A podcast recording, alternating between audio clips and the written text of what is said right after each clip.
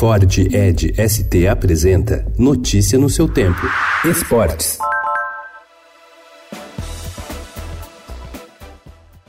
Luiz Felipe Scolari não é mais técnico do Palmeiras. O treinador foi demitido pelo presidente Maurício Gagliotti ontem. Felipão não resistiu à pressão pela eliminação da Copa Libertadores e por mais uma derrota no comando da equipe. No domingo, o time perdeu por 3 a 0 para o Flamengo no Maracanã pelo Campeonato Brasileiro. Em sua terceira passagem pelo clube, o treinador acumulou cinco eliminações em torneios mata-mata. Sua grande conquista nesse período foi o Brasileirão do ano passado. Ele assumiu o time na sétima colocação e levou ao título. Ao todo, foram 76 jogos com 46 vitórias, 20 21 empates e 9 derrotas. Juntamente com o Felipão, foram demitidos os auxiliares Paulo Turra e Carlos Pracidelli.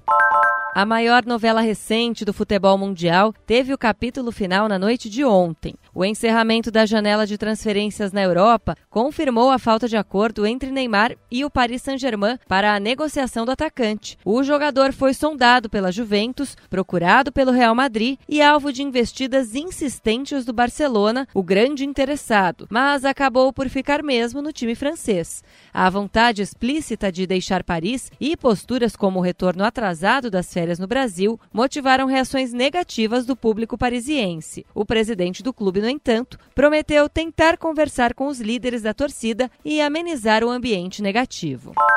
Neymar se apresentou ontem em Miami à seleção brasileira para os amistosos contra Colômbia e Peru. O técnico Tite estuda testá-lo em outra função. A intenção é colocar o atacante mais centralizado em campo, em vez de ocupar mais a faixa esquerda. Se isso ocorrer, a tendência é que abra espaço para Everton Cebolinha ser titular. Notícia no seu tempo. É um oferecimento de Ford Edge ST, o SUV que coloca performance na sua rotina até na hora de você se informar.